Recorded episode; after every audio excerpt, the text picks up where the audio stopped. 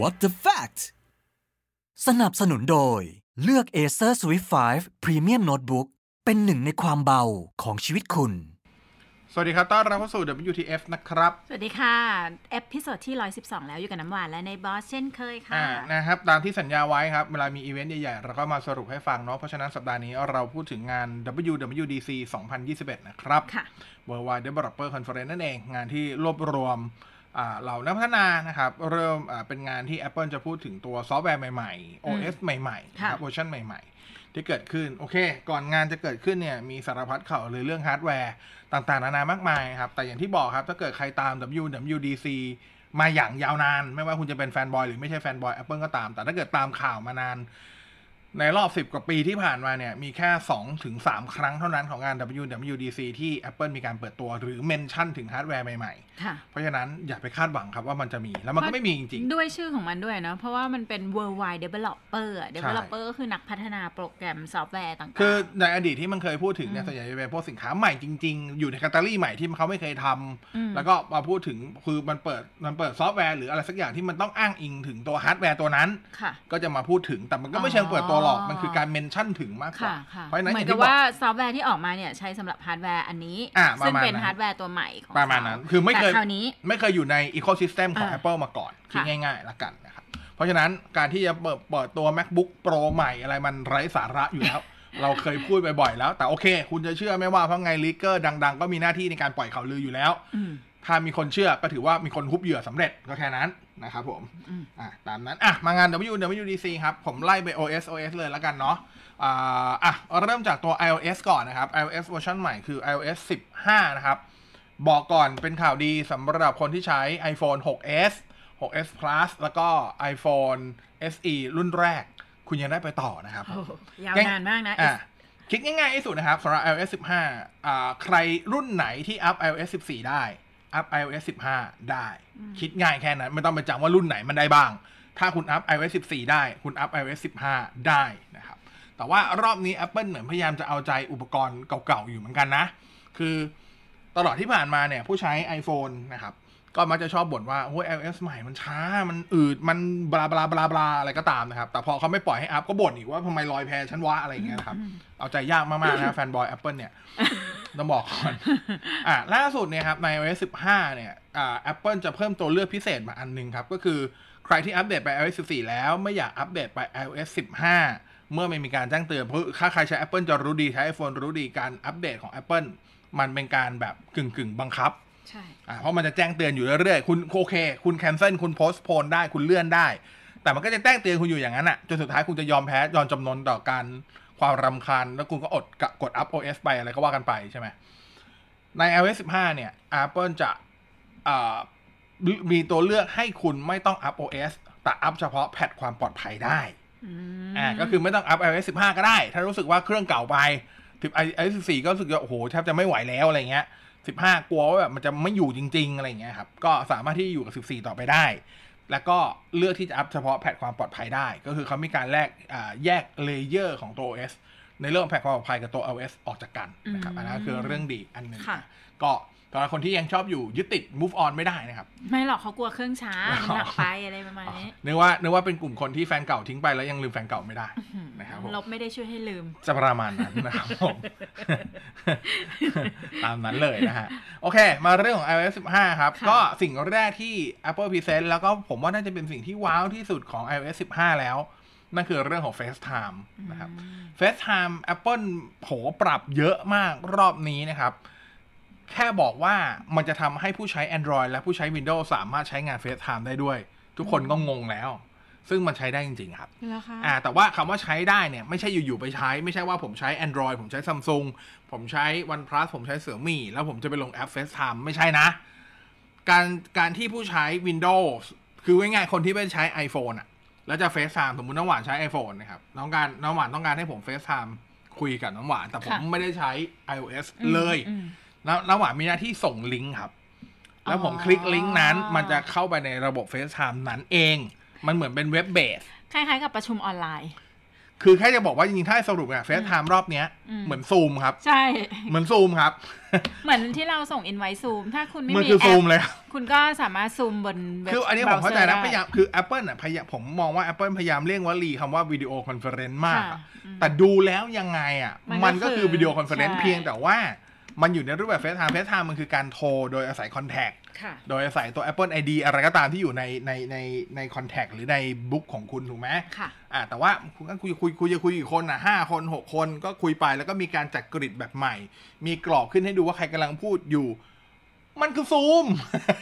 ยังไงมันก็คือซูม ส่งลิงก์ให้คนข้างนอกมาใช้ได้ด้วย มันคือซูม แต่เขาพยายามไม่ไม่พูดคำว่า video conference มันพไม่ยายามใช่เพเพราะ Zoom หรอก Google Meet หรือว่า Microsoft Teams ก็วิธีนี้อ่าเหมือนกันแต่คนไทยคุ้นเคยกับซูมใช่ถูกไหมอะก็ประมาณนี้นะครับค่แล้วก็ที่สำคัญคือยังมี feature ที่เรียกว่า SharePlay ด้วย อันนี้สำหรับคนที่ใช้ FaceTime ด้วยกันสมมติว่าน้ำหวานคุยกับเพื่อนอีกคนหนึ่งที่ใช้ FaceTime ด้วยกัน น้ำหวานกำลังอ่าฟังเพลงบน Spotify เพลงหนึ่งนะครับ แล้วก็อยากส่งแล้วก็พูดถึงเพลงเนี้ยให้เพื่อนฟังแต่เพื่อนแบบมันคือเพลงอะไรฉันไม่เคยฟัง สามารถแชร์เพลงก็คือเอาเพลงเนี้ย ไปให้เพื่อนได้ แล้วที่ตัว iPhone ของเพื่อนก็จะปรากฏเพลงนี้ให้ฟัง ผ่านอะไร แอปอะไร Spotify เหรอ อ่า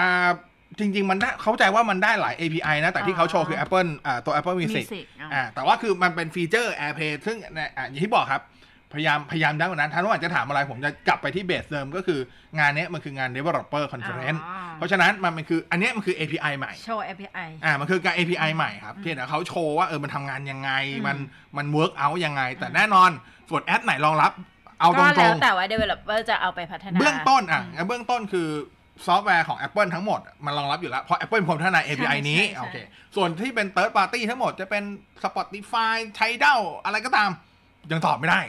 เพราะว่าเพราะว่าเขาเพิ่งเปิดฟังก์ชันเอนอ feature นี้ ถูกต้องนะในงานโอเคนี้อะโอเคตามนี้อันนี้เข้าใจนะ อย่างที่บอกคือผมเพิ่งผมแต่ผมพยายามเลี่ยงคำว่า API เยอะมากเพราะว่ากลัวว่าเดี๋ยวคนจะแบบงงคืออะไรอะไรเงี้ยนะครับอะก็จะมี feature SharePlay นะครับค่ะอันนี้แชร์ได้หมดเลยจะแชร์หนัง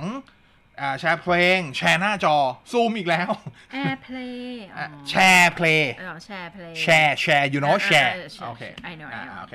แชร์เพย์อะประมาณนี้นะครับอ่านั่นก็คือ FaceTime ที่เขาก็ถือว่าว้าวแหละ อันนี้ FaceTime น่าน่าน่าน่าน่าจะโอเค แล้วก็น่าจะคลายปัญหาหลายคน เพราะว่าผมว่าคนที่ใช้ iPhone หรือว่าใช้ที่เป็น Apple Ecosystem เต็มรูปแบบอะมักจะติดการใช้ FaceTime แล้วก็จะมีความหงุดหงิดอยู่ประมาณหนึ่งว่าแบบทำไมฉัน FaceTime หาคนนี้ไม่ได้ทำไมฉันต้องไปกดเบอร์โทรศัพท์ 08ดุดดุดดุดดุดดุดอะไรอย่างนี้ หรือว่าจะต้องไปโทรไลน์อะไรเงี้ย อันนี้คุณสามารถส่งลิงก์ FaceTime ให้กับคนอื่นได้แล้ว ก็เป็นการบังคับให้เขามาใช้ FaceTime โอเค อาจจะแบบประสบการณ์ไม่ดีเท่าที่คุณใช้ iPhone หรอก แต่น้อยสุดดึงเขาเข้ามาอยู่ในในระบบของคุณนึกออกใช่ไหมอะก็ประมาณนี้นี่คือเรื่อง FaceTime มันไม่มีแอปนะ ย้ำอีกทีบนมันมันไม่ได้ออกแอปบน Android ไม่ได้ออกแบบบน Windows นะ ทุกอย่างมันทำผ่านเว็บเบสนะครับมันคือซูมย้ำอีกทีมันคือซูมย้ำอีกทีว่ามันคือซูมนะครับอ่าโอเค แล้วก็อยากจะขีดเส้นใต้คำว่า SharePlay ไว้เพราะเดี๋ยวมันจะไปโผล่อีกหลายที่เลย อ่าถือว่าเป็นหนึ่งใน keyword ของรอบงานนี้ครั้งนี้ใช่เป็น API หลักอันหนึ่งที่ Apple พยายามจะนำเสนอออกมานะครับอ่าอันอื่นก็ไม่ได้มีอะไรมากนะ อย่างตัว Message เองก็เรื่องของการเหมือนกันก็คือแชร์ content มากขึ้นค่ะคือเข้าใจว่ามันอยู่ในยุคมันอยู่ในยุคที่เอ่อคนอาจจะต้องการที่จะคอมมิ n นิเค e หลายทางมากขึ้น หรือว่าอยู่ห่างไกลกันมากขึ้นเลยต้องแชร์สิ่งเหล่านี้มากขึ้น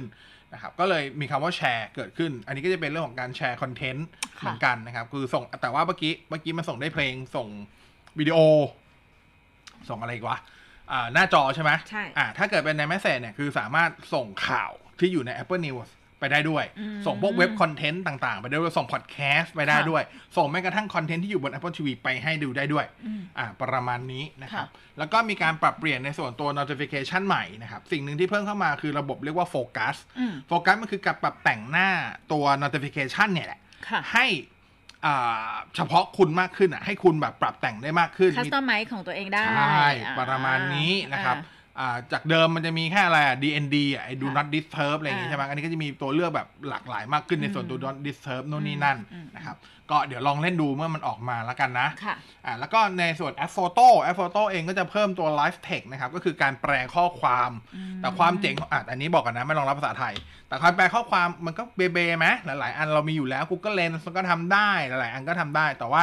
อันเนี้ยมันเน้นการที่จะมันทำได้ทั้งสองอันก็คือ รูป แคปอ่าเอาเทคในรูปนะครับค่ะออกมาใช้งานต่อได้เลยอืมนะครับ หรืออ่าสามารถคำคำคำไม่ไม่ใช่แค่เทคใช้งานนะ หมายความว่าแม้กระทั่งเบอร์โทรศัพท์เงี้ย ที่มันอยู่ในสมมติกล่องข้างกล่องอาหารอะไรสักอันหนึ่งจ่อไปปุ๊บอ่ากดโทรได้เลยใช่มันก็จะ capture ตรงที่เป็นเบอร์อะออกมาอืมแล้วก็ไปอยู่ในตัวคอนอ่าตัว phone อ่าเพื่อจะโทรได้เลยอะไรประมาณเนี้ยอ่าอ่าอันนั้นคือสิ่งที่เขาพยายามทำขึ้นมานะครับ แล้วก็มีพวก Photo Memory ที่การปรับปรุงใหม่นะครับ Wallet ก็มีการปรับปรุงใหม่อันนี้ เพิ่มรองรับกุญแจบ้านแล้วอ่าคือถ้าใครนึกไม่ออกเมืองไทยจะไม่ค่อยคิดเกาหลีคิดถ้ามาดูกซีรีส์เกาหลีอ่าอ่าก็ปิ๊บปิ๊บปิ๊บอ่าเนี่ยทำได้เหมือนกันนะครับอ่าก็คือปกติมันทำคือก่อนอันนี้มันมันใช้แบบพวกสตาร์ทรถยนต์ได้แล้วอะไรใช่ไหมพวกอะไรเงี้ยอันนี้ก็คล้ายๆทำได้เหมือนกันนะครับ เพิ่มบัตรประชาชนเข้าไปอันนี้ไทยไม่รองรับทั้งนั้นเลยที่พูดมาอ่าบัตรประชาชนไทยก็สมาร์ทการ์ดจะเข้าไหมไม่โอเคไปครับ อ่า Mapอ่า Apple Map มีการยกเครื่องใหม่หลายค่ะอย่างนะครับ แต่แน่นอนหลายอย่างก็ไม่ support ในไทย ก็เอาให้รู้แล้วกันว่ามันยกเครื่องใหม่นะครับค่ะ แอปอะสภาพอากาศก็มีการดีไซน์แบบใหม่นะครับอืมอ่าประมาณนี้ที่อืมเพิ่มเข้ามาเนาะ ค่ะ นั่นคือในส่วนของตัว iOS 15 นะครับ อย่างที่บอกไฮไลท์อยู่ที่ตัว SharePlay กับตัว FaceTime เป็นหลักเลยนะครับ อืม ผมว่า FaceTime น่าจะเป็นอะไรที่ คนที่ใช้ iPhone น่าจะ happy ที่สุด เพราะว่าสามารถดึงคนอื่นเข้ามาอยู่ใน Ecosystem ตัวเองได้ประมาณนี้นะครับ นั่นคือในส่วนของตัว iOS 15 นะครับ แน่นอนอัปเดตปลายปีนะ ยังไม่มากำหนดวันที่แน่นอนนะครับ ต่อจาก iOS ก็ต้องเป็น iPadOS นะครับ คือก่อนงานต้องบอกก่อนว่าก่อนงาน WWDC เนี่ย หลายคนคาดหวังกับ iPadOS มากว่าจะเป็น Product Hero อืมในงานหนนี้ค่ะนะครับ ด้วยเหตุผลก็คือว่าก่อนที่จะมีงาน WWDC เนี่ย Apple เพิ่งเปิดตัว iPad iPad Pro อืมใหม่นะครับ โดยเฉพาะตัว iPad Pro 11 นิ้ว 12.9 นิ้วเนี่ย ที่ใช้ชิป M1 นะครับ ชิป M1 มันคือชิปเดียวกับที่อยู่ใน Mac อุปกรณ์ Mac นะครับ หลายคนก็คิดเอ้ย Apple จะมีแผนอะไรให้ iOS เนี่ยไอ iPad OS เนี่ยทำงานได้แบบเอาแอปของ Mac OS มารันไหม โดยเฉพาะแอปที่หลายคนอยากใช้ เช่น เครื่องคิดเลข อ่าอ่า iPad OS iPad ไม่มีเครื่องคิดเลขนะฮะ เผื่อหลายคนไม่รู้ iPad ไม่มีเครื่องคิดเลขนะฮะ แล้วก็ผมสปอยให้ก่อนเลยว่า ก็ยังไม่มีต่อไปนะฮะ หลายคนบอกว่าเมื่อไหร่จะเปิดตัวแอปเครื่องคิดเลขอะมันต้องเป็นงานเป็นอะไรการเปิดตัวที่แกรนด์มากๆแน่ๆเลย ไม่เป็นไรแต่ว่ามันก็มีแอปเครื่องคิดเลขอันอื่นที่น่าสนใจกว่า แต่มันไงอ้าวบางคนก็อยากได้ native ไงอืมอยากได้ของที่ Apple ทำอะไรอย่างนี้ใช่นะครับเออก็ประหลาดดีเนาะอ่าโอเค ต่ออมก็แล้วก็อะไรก็อะพวก Final Cut Pro ค่ะอะไรเงี้ยก็ยังไม่มีใช่ไหมหลายคนว่าเฮ้ยมันใช้ M1 ได้แล้วมันก็น่าจะรันแอปของ Mac ได้ใช่ไหมอะไรเงี้ยอืมปรากฏว่าจากถูกการถูกคาดหวังเป็น Product Hero ครับ iPadOS กลายเป็นอะไรที่ง่อยมากในการอ้าวเปิดตัวหนนี้คือ คือคำว่าง่อยคือไม่ได้มันแย่นะอืมแต่แค่นี้เองเหรอ ไม่ว้าว ใช่ คือสิ่งที่เขาปรับปรุงคือหน้า home ครับ ให้ home ไอ้หน้า home หน้าหลักของคุณเนี่ย สามารถที่ customize ได้มากขึ้น มีเอา widget มาใช้ มีแอป Library ที่เหมือนกับ iOS 14 เพิ่มระบบ multitasking ที่อะสามารถจะแบบ Split View ได้ Slide Over ได้ คือแค่นี้เองเหรอคือถ้าใครไปดูหลังงานเนี่ย ก็จะเห็นว่าแบบพวกใน reddit ใน forum อะไรต่างๆ ทุกคนพูดประโยคเดียวว่า Apple คิดได้แค่นี้กับ iPad OS ที่ที่ตัวฮาร์ดแวร์มี M1 แล้วเหรออะไรอย่างเงี้ยนะครับ ก็คิดได้แค่นี้จริงๆเวลาหมดเวลาหมดยังแบบว่า ไม่พอ ก็ก็ก็มีก็มีเหมือนกับอะมีการแบบวิเคราะห์กันอาจจะเป็นไปได้ว่าตัวฮาร์ดแวร์มันมาเร็วอ่าอะก็คือตัวซอฟต์แวร์ก็ตามไม่ทันเหมือนเตรียมกัน เตรียมงานไม่ทัน อะไรประมาณนั้นอ่าเพราะฉะนั้นไอ้บอก iPad OS แทบไม่มีอะไรใหม่นะครับ ก็คือเป็นการเพิ่มในสิ่งที่เคยมีอยู่แล้วใน iOS เวอร์ชันก่อนค่ะๆในปีที่แล้วอะเช่นคือแอป Library แอป Library เผื่อใครยังไม่รู้นะครับมันคือหน้า all app ของ Android ของ Android แต่คือถ้าใครใครใช้ iPhone อะ ปัดไปจนขวาสุดอะ มันคือหน้าจอที่เป็นแอป Library อืมแอปรวมแล้วเขาก็จะมีจัดกลุ่มให้อัตโนมัติคุณคุณไปเขาสมัยมันไม่ได้ด้วยนะ คือไปฝืนธรรมชาติมันก็ไม่ได้ด้วยนะปวดหัวชิบเป่ง อะ นั่นแหละก็จะมีอยู่แล้วอ๋อใน ก็คือเหมือน iPhone อ่าใช่เหมือน iPhone อ๋ออ๋ออ่ามีแอป Library อ่าอ่ามีวิดเจ็ตเหมือน iPhone อ่า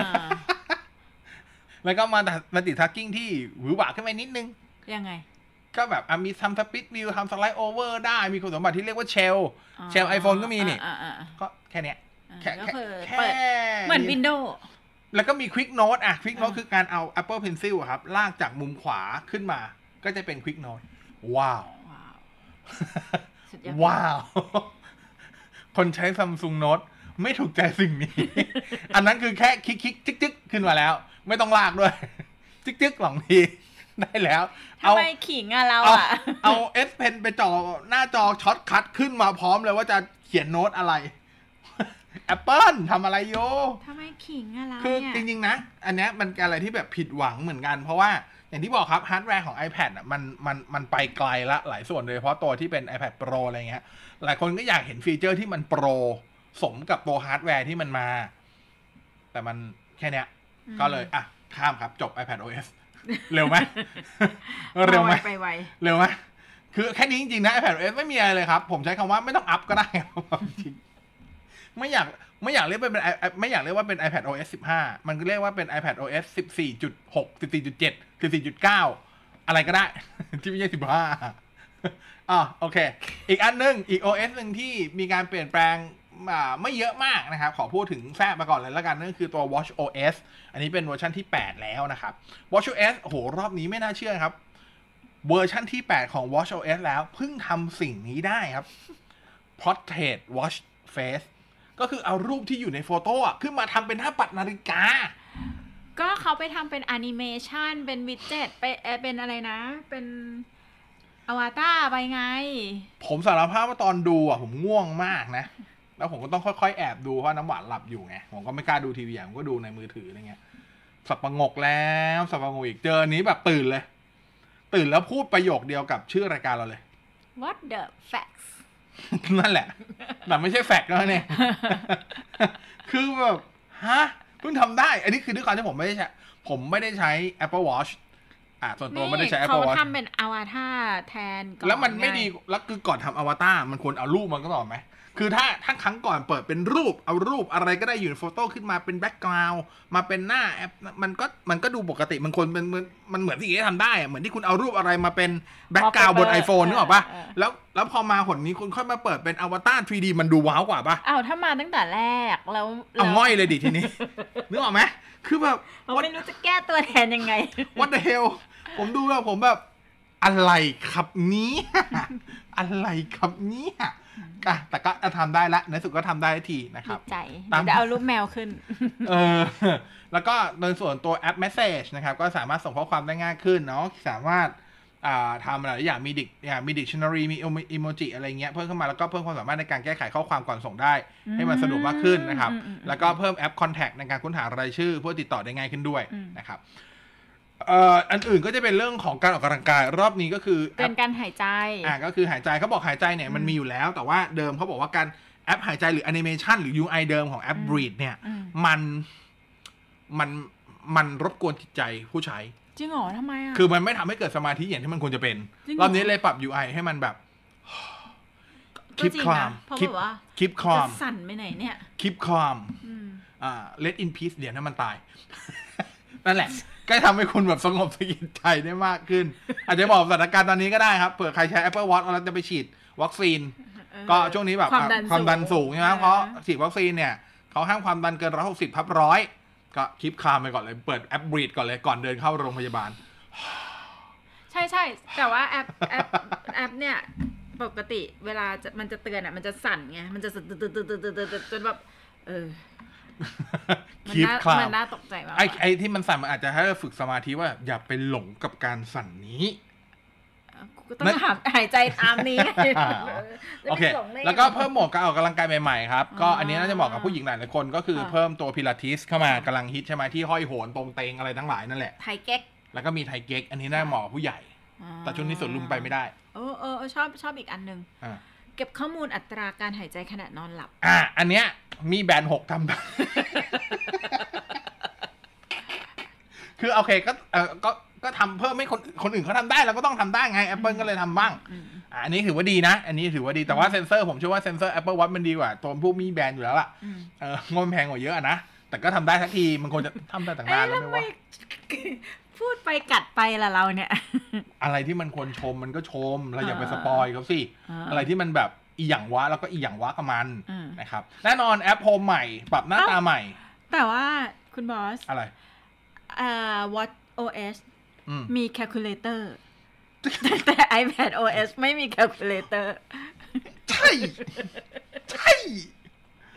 อะ มองแง่ดี ก็ก็ก็ใช้บนนาฬิกาไปดิ ไม่ต้องมาเปิด iPad ถูกป่ะ คนแต่ใช้แต่ Apple ก็คือ แต่อ่า iPad มันใช้คู่ Apple Watch ไม่ได้ เข้าใจว่าคือถ้าจะอ้างว่ามันอยู่บน Apple Watch แล้วไง แต่เดี๋ยวคนใช้ iPad iPad มันผูกติดกับ Apple Watch ไม่ได้โอ๊ยไม่รู้จะช่วยยังไงแล้วเนี่ยไม่ต้องช่วย อีอย่างวะ ผมบอกเลยอีอย่างวะนะครับ อันนี้ก็ก็อ่าอ่าแบบอ่าอ่าแอป Home แบบหน้าใหม่ก็ก็สมควรต้องปรับแหละ เพราะว่าอื มมันมีเรื่องของ Watch Face อะไรพวกเข้ามานู่นนี่นั่นเนาะแล้วก็แน่นอนการแจ้งเตือนแบบโฟกัสที่อยู่บน iOS 15 ก็จะมาอยู่ในนี้ด้วย ก็จะลิงก์ลิงก์กันอยู่แล้ว เพราะว่าตัว Watch อ่าตัว Apple Watch ส่วนใหญ่ก็ทำงานลิงก์กับตัว iPhone อยู่แล้ว เพราะฉะนั้น WatchOS ก็หลายๆส่วนหลายๆอย่างหลายๆส่วนก็จะฟีเจอร์มันก็จะไปลิงก์อยู่กับตัว iOS นั่นเองนะครับ ก็กลายเป็น 2 OS ที่ปรับน้อยมากๆ แล้วก็แต่ละอย่างที่มันก็มาแบบแกรนอะมากไรน้อยมากๆอะไรกันที่มีรูปตัวเองเป็นวอลเปเปอร์ได้เนี่ยมันเป็น อะไรที่ยิ่งใหญ่มากเลยนะๆ Android ทำแต่เวอร์ชันแรก ไม่อยากจะพูด สัมผัสความเบาที่แท้จริง New Acer Swift 5 น้ำหนักไม่ถึง 1 กิโลกรัม ดีไซน์หรู ทันสมัย คล่องตัวทุกการใช้งาน หน้าจอทัชสกรีน IPS FHD 14 สนุกเพลิดเพลินได้ ไม่มีสะดุดด้วยระบบประมวลผล Intel Core i7 Processor มาพร้อม Windows 10 และ Microsoft Office ทำงานได้เต็มประสิทธิภาพ ตอบโจทย์ชีวิตที่ไม่หยุดนิ่งด้วย New Acer Swift 5 ได้แล้ววันนี้ที่ตัวแทน Acer ทั่วประเทศ Acer. อะ มาที่อีกอันหนึง อันเนี้ยว้าวจริงครับ อะว้าวมา อันเนี้ยว้าวเลยครับ ก็คือ ค่ะ Mac OS ใหม่นะครับอ่าชื่อรุ่นชื่อเลขผมจำไม่ได้ รู้แต่ว่ารอบนี้ ชื่อ codename เป็นชื่อเมืองครับ Monterey เทอ๋มาอกก็คือเปลี่ยนเลขเวอร์ชันไปเลยถูกปะใช่ใช่นี่คือ major change นะครับอ่า Monterey จะเป็นชื่อเมืองเมืองหนึ่งในรัฐแคลิฟอร์เนียนะครับสหรัฐอเมริกานั่นเองแต่หลังๆก็เอ่อ Mac OS ก็เป็นชื่อเมืองนะก่อน Big Sur Big Sur นี่เมืองเหรออ๋อไม่ใช่เหรออืมก่อนจะพูดอะไรนึกก่อน นึกก่อนนิดนึงนะครับ โอเค macOS ก่อนจะพูดถึง macOS สิ่งหนึ่งที่อยู่กับ macOS รอบนี้มีการปรับปรุงชนิดที่เรียกว่า overall ค่ะแบบยกครึ่งใหม่อ่าอ่านี่คือ all new ของจริงอ่า ไม่ใช่เหมือน iPad OS นั่นค่ะนะครับนั่นคือ all new Safari อ่าฮะอ่า Safari browser ที่หลายคนลืมเนี่ยแหละ ไม่ลืม ใช่เหรอ มันตั้งเป็น default ไง ก็เลยต้องใช้อ๋อในในใน iPad ก็มี Safari โอเค Safari ยกเครื่องใหม่นะครับ UI ค่ะเปลี่ยนใหม่ทั้งหมดนะครับมีอ่ามีมีสิ่งที่เบราว์เซอร์อื่นมีชาติหนึ่งแล้ว นี่เพิ่งมีนะครับ นั่นคือ Group Tab อ่าครับรวม tab group ได้แล้ว แต่ว่าเขาทำได้เจ๋งกว่า Apple พยายามเน้นย้ำอยู่แล้วว่า มาก่อนไม่ใช่ประเด็น แต่มาหลังต้องดีที่สุด โอเคป่ะแล้วก็เลยทำแบบนั้นว่าเฮ้ยเจ๋งเวฟริกดเรานี่มันแบบว่า hater ตัวยงเลยหรือเปล่าเนี่ย คือควรทำตั้งนานแล้ววะโอเค มี group tab ครับ ก็มี group tab เพิ่มเข้ามาเปลี่ยน UI ใหม่หมดเลย UI ใหม่สวยมากนะ อันนี้ใครลองไปหา ไม่รู้จะอธิบายยังไงลองลองลองไปหาดูแล้วกันนะครับ เป็นแท็บลอยๆคล้ายๆไฟฟอกอะฮะ ว่าจะไม่ mention ก็ยังไม่วายนะ เฮ้ยแต่ไฟฟอกก็เพิ่งเพิ่งทำเพิ่งทำ UI นี้เหมือนกันโอเค อะแล้วก็อีกอันหนึ่งก็คือตัวตัว extension ก็คือค่ะ ตัวเขาเรียกอะไรวะ ตัวเสริม ตัวเสริมขยายของอืมตัวเบราว์เซอร์ รอบนี้จะทำให้ใช้งานได้กับ Safari บนทุกอุปกรณ์อืม อะก็คือจริง ๆ อะ ถ้าใครใช้ iPad OS เนี่ย iPad OS ตัว Safari ที่รันอยู่บน iPad OS อะ มันจะเป็นตัวเต็มเหมือนกับที่รันอยู่ใน Mac OS อยู่แล้วใช่ใช่แต่ว่าจะมี extension หลายตัวที่มันใช้ไม่ได้ แต่ว่าอย่างใน iPhone เนี่ยชัดเจนก็คือมันเป็นอีกเบราว์เซอร์หนึ่งอืม extension ใช้ด้วยกันไม่ได้อยู่แล้ว แต่ว่ารอบเนี้ยใน Safari ใหม่เขาจะทำให้ตัว extension เนี่ยคือส่วนขยายของตัวเบราว์เซอร์อะสามารถใช้งานพัฒนาทีเดียวใช้งานได้ทั้ง Mac OS คือ Safari ใน Mac OS Safari ใน iPad OS และ Safari บน iOS อืมได้ด้วยนะครับค่ะอ่าผมว่า Safari รอบนี้น่าใช้มาก ๆนะอืมอะดูเฉพาะเฉพาะดูจากการ present นะ ยังไม่นับว่าของจริงเป็นยังไงนะ เพราะยังไม่มีใครได้ใช้นะครับผมอะต่อต่อมาก็อ่าที่เพิ่มเข้ามาก็คือเพิ่ม Shortcut หลายคนไม่รู้หลายคนใช้ iPhone ใช้ iPad ไม่เคยใช้ฟีเจอร์ Shortcut เลย Shortcut มันคือการแบบ if then else อะก็คือการสร้าง command ของการกระทำเช่น ถ้าคุณอยู่ location นี้ก็ให้ทำแบบนี้จึกจึกจึกถ้าคุณเปิดแอปนี้ให้ทำแบบนี้จึกจึกจึกอะไรอย่างเงี้ยครับอ่าลองไปหาเล่นดูเจ๋งมากๆ จริงๆ แต่ว่าคนไม่ค่อยใช้อะ ถ้าถ้าถ้าคนใช้ซัมซุงจะจะจะคุ้นเคยกับฟีเจอร์นี้คือ Bixby Routine แล้วก็จริงใน Android นี่มีแอปที่คล้ายๆอย่างเงี้ยคล้ายๆ หลายอัน แต่ว่าของจริงๆใน iOS มีอยู่แล้ว iPadOS มีอยู่แล้ว ชื่อว่า Shortcut ลองไปหาดูนะครับผมเจ๋งมากๆ อันนี้แอป Shortcut ก็แอป Shortcut มาลงบน macOS แล้วนะครับ คุณสามารถตั้งคอ่า command line อะไรหลายๆอย่างได้นะครับ อันนี้ถือว่าเจ๋งต่อมาก็คือ AirPlay ครับปกติคนใช้อุปกรณ์ iOS เวลาจะ AirPlay AirPlay ไปที่ไหนก็ต้อง AirPlay ไปที่ทีวี ถูกไหม AirPlay ไปที่อุปกรณ์ที่เขารองรับเช่นพวก Smart Speaker ก็คือ HomePod อะไรอย่างนี้ รอบนี้คุณสามารถ AirPlay มาบนเครื่อง Mac ได้แล้ว อ้าวเหรอ มันยังทำไม่ได้เหรอ เอออ๋อ AirPlay นะ อ่าแอร์เพย์ไม่ใช่ AirDrop อ๋ออ่าที่คุณนึกอยู่คืออ่า AirDrop AirDrop ใช่ไหมใช่ AirDrop มันคือการส่งไฟล์อ่า AirPlay คือการ เชื่อมต่ออุปกรณ์ เชื่อมทำไม ก็เหมือนกับว่าเราเปิด สมมติเปิด YouTube ในในแคสวิดีโอขึ้เอนไปอใช่เนี่ยแหละก็กำลังจะอธิบายไง ยากจังวะ เสียเวลา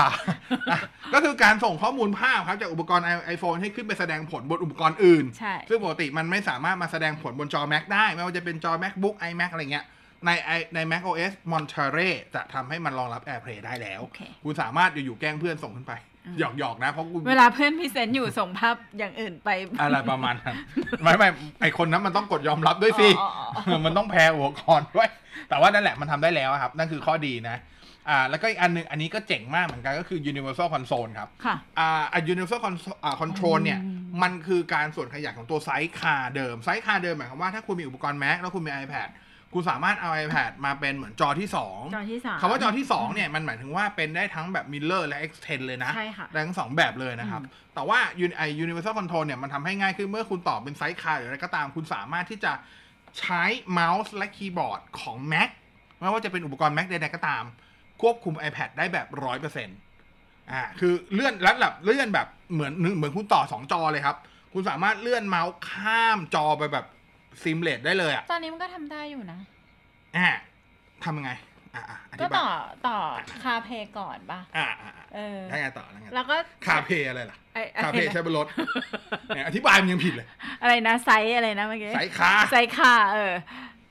นั่นแหละก็ต่อเป็นอีกจอหนึ่งอะ แล้วใช้คีย์บอร์ด Mac พิมพ์ได้ไหมคีย์บอร์ดไม่เคยลองแต่เมาส์เนี่ยเคยลากไปอ่าเออเนี่ยแล้วแล้วลากแล้วสามารถลาก object จาก iPad ขึ้นมาที่จอ Mac อ๋อได้ไหมไม่ได้อะอันเนี้ยได้แล้วลากจาก Mac ขึ้นไปที่ iPad ได้ด้วยอืมเช่น สมมุติว่าคุณกำลังพิมพ์งานสองที่อืมอ่าอะคุณกำลังพิมพ์งานที่หนึ่งก็ได้ สมมติคุณพิมพ์งานบน Mac อืมมีข้อความที่คุณต้องการส่งให้เพื่อนใน Message ซึ่งอาจจะอยู่ใน อ่าอีกอันหนึ่งอ่าชื่ออะไรวะ iPad อะคุณสามารถ copy อันเนี้ยลากไปที่ อ๋อ Message เพื่อไปแปะแล้วก็ขึ้นอย่างนี้ก็ได้อ๋อ หรือคุณมีข้อความอะไรที่คุณไปเจอสมมติว่าคุณคุณใช้ iPad เป็นตัวหาข้อมูลในการทำรายงานอยู่อืมอืมคุณเจออันนี้คุณก็ไฮไลท์มาแล้วลากมาเลย มาแปะบนโน้ตก็ได้มาแปะบน Keynote ก็ได้ อ๋อ ไม่ต้องโยน ใช่ไม่ต้องลากเลย seamless เลย อืมเจ๋งมาก อืม ๆ ถ้าใครนึกไม่ออกให้นึกประสบการณ์เหมือนใช้พวกเมาส์ Logitech อะครับ แบบเดียวกัน ครับ มีมาแล้ว ครับ อืมแต่นี่เขาทำ seamless เจ๋งกว่าเยอะนะครับอันนั่นคือตัว Universal เนี้ยเหรออะใช่ อันนี้ copy ไฟล์ลากได้ด้วยนะ Universal Console อะ Control อันนี้ก็ถือว่าเจ๋ง อันนี้จะเป็นไฮไลท์อันหนึงเลยนะครับ อันนี้เป็นไฮไลท์อันหนึงเลยที่แบบเจ๋งมากๆ อันนี้ต้องรับว่าเจ๋งมากๆนะครับ อ่าฟีเจอร์อื่นก็แน่นอนโฟกัสมันก็เหมือนเหมือนกับใน iOS iOS ก็คือเรื่องของ อ่า notification นู่นนี่นั่นเนาะ FaceTime แต่ FaceTime บนการทำ FaceTime บน macOS จะสามารถใช้ฟีเจอร์ที่เป็น Spatial Audio ได้ด้วยนะครับ ก็เหมือนใน iOS เลยนะครับ อันนี้ก็เพิ่มเข้ามาแต่แน่นอนคุณต้องต่อหูฟังพวก AirPods Pro หรือไม่ก็ตัว AirPods Max อะไรประมาณนี้แชร์เพลย์เหมือนกันได้ด้วยอืมนะครับแชร์เพลย์อยู่ในทุกที่ everywhere Everywhere นั่นคือ macOS Monterey นะครับ ก็อาจจะดูเปลี่ยนไม่เยอะ แต่การยกเครื่อง Safari นี่ก็ถือเป็นเรื่องใหญ่แล้วฮะทำให้ extension ใช้ได้หมด แล้วก็ Universal Console ผมว่าได้ทำให้คนที่มีสินค้า Apple ในฝั่งของทั้ง Mac และ iPad ทั้งคู่ทำงานได้สะดวกมากขึ้นแน่ๆ โดยที่ไม่ต้องซื้ออุปกรณ์อะไรเพิ่มเลย เพราะว่ามันทำได้เลยนะครับ อันนี้คือความเจ๋ง อันนี้เจ๋งจริง ที่แซวๆเมื่อกี้คือการแซวแต่จริงมันคือมันคือถือว่าดีมากๆนะครับสำหรับ Universal อ่า Universal Console ถือว่าดีมากๆ ผมดูจบงานเนี้ยเนี่ยเราอยู่ WWDC 2021อะดูจบคำพูดหนึ่งหรือวันแวบหนึ่งเข้ามาในหัวก็คือว่าสิ่งที่ Apple พยายามจะบอกทุกคนที่ไม่ใช่นักพัฒนา แต่ว่าเป็นเป็นผู้ใช้ Apple ถ้าดูงานนี้จบก็คือ อย่ามีอุปกรณ์เดียวของ Apple จงมีหลายอุปกรณ์ จงสร้างอีโค y ิสเต็มของคุณขึ้นมา แล้วเราจะทำให้มันใช้งานได้อย่าง แบบไร้รอยต่อมากขึ้น คุณครูคะมีคำถามเอาว่า ที่บอกว่าฟีเจอร์ universal control อะอ่าใช้เมาส์และคีย์บอร์ด อืม แล้วเราใช้ไอ้ trackpad ได้ปะได้สิ trackpad ถือเป็นเมาส์ไหมล่ะบนคำว่าเมาส์หมายถึงว่าไม่ได้เหมือนตัวฮาร์ดแวร์เมาส์ ลูกศรชี้ใช่ครับมาส์ cursor อะครับ cursor อ่า โอเคนะ โอเค โอเค โอเคตามทันนะครับผมอะอีกอันหนึ่งที่ Apple ไม่ได้พูดถึงหนนี้เลยนะครับค่ะคือ tvOS อะคือจะบอกว่าไม่เชิงไม่พูดถึงนะเขาพูดแหละ แต่เขาไม่ได้เปิดเวอร์ชันใหม่ แต่เขาพยายามพูดว่า tvOS ทำอะไรได้บ้างอะอ่าจริง ๆ ก่อนหน้างาน WWDC จะเริ่มเนี่ยมันมีมันมีชื่อหนึ่งหลุดออกมาคือคำว่า Home OS อืมอะ Home OS เนี่ยมันคือการเอา tvOS ไปรวมกับพวกอุปกรณ์ที่เป็น HomePod แล้วก็พวกอุปกรณ์ที่เป็น Smart Home อืม แล้วก็รวมกลายเป็น Home OS อืมแต่ผม ผมก็คิดว่าตอนแรกมันจะมาแหละ เพราะว่าจากการ present เนี่ย มันถ้าเปิดตัว Home OS มันคือปังละ แต่สุดท้ายไม่ได้เปิดอืมเหตุผลก็คือผมเข้าใจว่าเขาทำไม่ทันอืมคำว่าทำไม่ทันคือฮาร์ดแวร์ที่จะมาจอยอยู่ในอีโค y ิสเต็มที่เป็น Home OS มันยังน้อย ปัจจุบันมันก็มีแค่ HomePod แล้วก็มีแค่อุปกรณ์แบบที่เป็น partner กับ Apple อยู่ไม่กี่อันนะครับ อีกอันหนึ่งที่เขาโชว์ก็คือเรื่องของ Siri ที่อันนี้ก็จะรวมอ่าจะรวมว่าจะอยู่ด้วยถามเลยอะ Siri รอบนี้ฉะอันอย่างแรกก่อนเลย Siri ใช้งานออฟไลน์ได้แล้ว อ้าวเหรอ ไม่เคยรู้เลยอะคือทุกวันนี้เวลาคุณใช้ Siri คุณต้องออนไลน์คุณจะใช้งานได้ถูกไหมอ่าอ่าในอนาคต Siri จะทำให้สามารถใช้งานแบบออฟไลน์ได้นะครับแต่แน่นอนออฟไลน์ประสิทธิภาพการทำงานก็จะสู้กับที่เป็นออนไลน์ไม่ได้หรอกเพราะว่า Siri ชอบพูดว่าจากการที่ฉันค้นหาให้บนอะเว็บไซต์ถามว่าอันหลายคนบอกอะแล้วในเมื่อเป็นอย่างนี้แล้วมันจะทำออฟไลน์มาทำไมอ่าอย่าลืมว่า Siri มันทำหน้าที่ 2 อย่าง Google Assistant หรือพวก Voice อ่า Voice Assistant ทั้งหลายมันทำหน้าที่หลักๆอยู่ 2 อย่าง อย่างแรกคือเสิร์ฟข้อมูลที่คุณต้องการอืมกับ 2 คือเสิร์ฟข้อมูลที่อยู่ข้างในที่คุณต้องการอ่าอะคำว่าเสิร์ฟเช่น คุณมีตารางนัดหมาย คุณมีอืมอีเมลเข้ามาคุณอะตั้งปลุกตั้งเตือนเนี้ยสิ่งเหล่าสิ่งเหล่านี้มันไม่ต้องการอินเทอร์เน็ตเพื่อไปเชื่อมต่อหาข้อหาข้อมูลข้างนอกเพราะข้อมูลมันอยู่แล้วในเครื่องค่ะนึกออกไหมอืมก็ทำหน้าที่คอยเป็นแบบผู้ช่วยของคุณ แต่อีกอันนึงถ้าเกิดต้องการต่อในเน็ตถ้าถ้าอันนั้นออฟไลน์คือมันแจ้งเตือนอะไรพวกเนี้ยได้อยู่แล้วอืมแต่ว่าเมื่อไหร่ถ้ามันออนไลน์โอเค มันสามารถหาสิ่งต่างๆ ให้คุณเพิ่มขึ้นได้ ในอินเทอร์เน็ตหาคำตอบให้คุณได้อะนั่นคือสิ่งที่ความแตกต่างกัน แล้วอันหนึงที่ผมว่าใหญ่มากๆ แต่คนไม่ค่อยไฮไลท์แต่ Apple ก็พูดแบบสั้นมากๆ ก็คือการเปิด API Siri ให้คนอื่นมาใช้ได้แล้ว ถามว่าแล้วมีผลยังไง ทุกวันนี้คุณเห็นว่า Google Assistant ของ Google นะครับไปอยู่ในอุปกรณ์ที่ไม่ใช่ของ Google เพียบเลยเพียบเลยอืมถูกไหมทีวี เครื่องซักผ้า ตู้เย็น ไมโครเวฟบลาบลาบลาบลาบลาถามว่าแล้วสินค้าเหล่านั้นเป็นของแอปของ Google หรือเปล่าคำตอบคือไม่ใช่ แต่เขาเปิด API ให้คนอื่นสามารถเข้าถึง Google เพื่อ Google Assistant เพื่อไปเอาไปใส่ได้ integrate ได้ Siri กับอะ Apple จะทำสิ่งเดียวกันนี้กับ Siri อ่าแต่ว่าเบื้องต้นที่เหมือนถ้าถ้าถ้าจับผมใช้คำว่าจับจับกลิ่นไอแล้วกันนะ ที่ Apple พูดในงาน WWDC เนี่ย เหมือนเขาจะเน้นกับไปตลาดที่เป็นพวกสมาร์ทโฮมก่อนอืมคงไม่ได้แบบเรี่ยราดเหมือนฝั่ง Google นะ Google ค่อนข้างเรี่ยราดพอสมควรนะ กว่าจะเป็นรูปเป็นรอยอย่างทุกวันนี้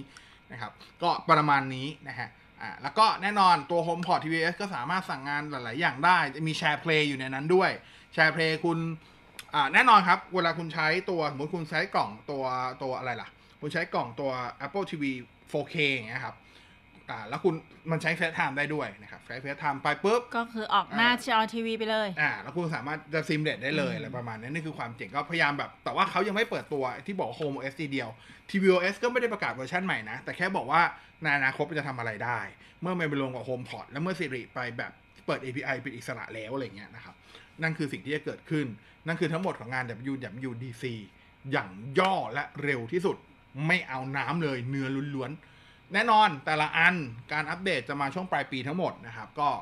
คงต้องรอวันที่แน่นอนอีกทีหนึ่งช่วงนี้แน่นอนถ้าเกิดใครเป็นฝั่ง developer ก็จะมีตัวเวอร์ชันเบต้าออกมาให้ใช้ ซึ่งปกติเบต้าก็จะเป็นแบบเบต้าหนึ่งสองสามสี่ห้าหกเจ็ดแปดเก้าสิบอะไรก็ว่ากันไปเพราะฉะนั้น สำหรับผู้ใช้ทั่วไปไม่แนะนำโดยเด็ดขาดให้ไปใช้ตัวเบต้าเรากำลังจะบอกเลยว่าเราอะลงทะเบียนเป็น developer ไปด้วย เพราะบั๊กเยอะมากเออเพื่อนผมลง iPadOS ไปเรียบร้อยอ่าไม่ถึงครึ่งวันรีกลับรีกลับ ไม่ไหวแล้วนะครับบั๊กบานจริง ๆ นะครับ แต่ก็เป็นธรรมดาของเบต้าว่ากันไม่ได้ใช่ค่ะเบต้ามันเกิดมาเพื่อให้มีบั๊กแล้วแล้วก็ report มีบั๊กกลับไป report ใช่อะแล้วก็เพื่อแล้ไปวก็แก้ไขนั่นเป็นเรื่องปกติอยู่แล้วนะครับอืมแล้วก็อย่างที่บอกไป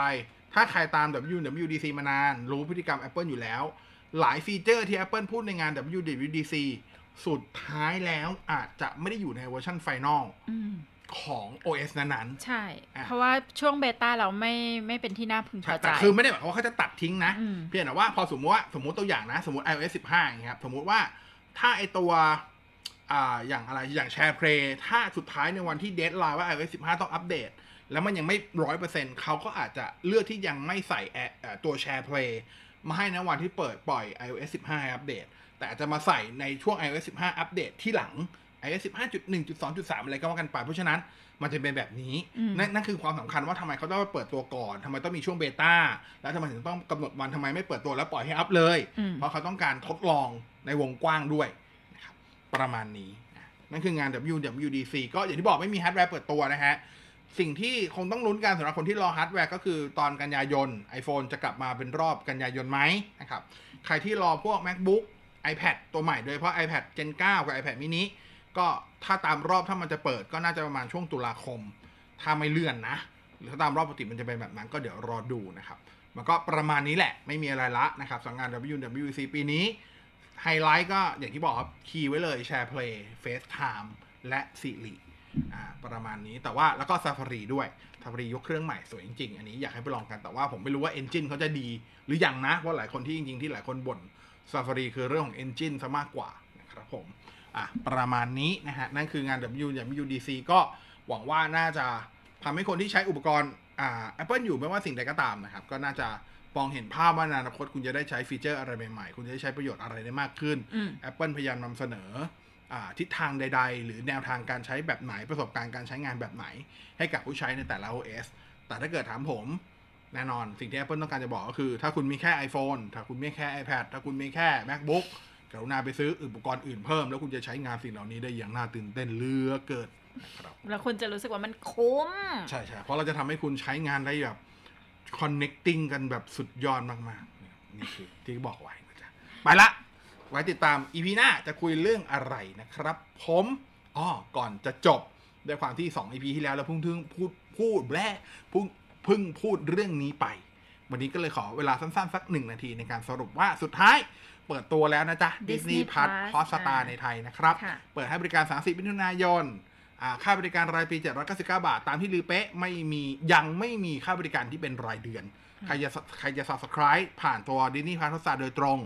799 บาทต่อปีเท่านั้นนะครับตกเฉลี่ยเดือนละประมาณ 67 บาท 68 บาท ไม่แพงเลยนะครับแล้วก็ผู้ผู้ใช้ AS นะครับ กรุณา ถ้าใครแค่คิดเขาจะใช้จริงๆ AS รายเดือนหรือเติมเงินก็ได้ กดสมัครซะ เพราะว่าเขาคิดกับบริการแค่ 35 บาทต่อเดือน คุณจะได้สิทธิ์นานถึง 12 เดือนนะครับ แต่ว่าในในนั้นเขาจะเขียนว่าซื้ออ่าจะได้สิทธิ์ฟรี1เดือน เพราะนั้นจริง ๆ ที่คุณจะต้องที่คุณสิทธิ์ที่คุณจะได้มันคือ13เดือนอืมแต่จ่ายจริง12เดือนอืมอ่านั่นคือเรื่องของดินี่พาราซาไว้ เดี๋ยวตอนมาเปิดตัวเราค่อยมารีวิวตัวแอป หรือคอนเทนต์อะไรกันอีกทีละกันนะครับ อันนี้สรุปให้ฟังเพราะว่าเพิ่มเติมจากคอนเทนต์ที่เคยเล่าไปแล้วในในตอนที่แล้วในสองสามตอนสองตอนที่แล้วถ้าผมค่ะจำไม่ผิดอืมประมาณนั้นอะคืนนี้ ไปละกับ WDF นะครับ ก็หวังว่าจะถูกใจกันเนาะกับงาน W กับการสรุปงาน WWDC สไตล์จิกกัดของผมนะฮะ ถ้าเกิดถ้าเกิดจิกแรงไปกัดแน่นไปสักหน่อยก็ขออภัยด้วยละกันเพนะราะครับ มันเป็นสไตล์ของผม ใช่แล้วเจอกันใหม่ EP หน้า WTF ในบอสน้ำหวาน วันนี้ลาไปก่อน สวัสดีครับ สวัสดีค่ะ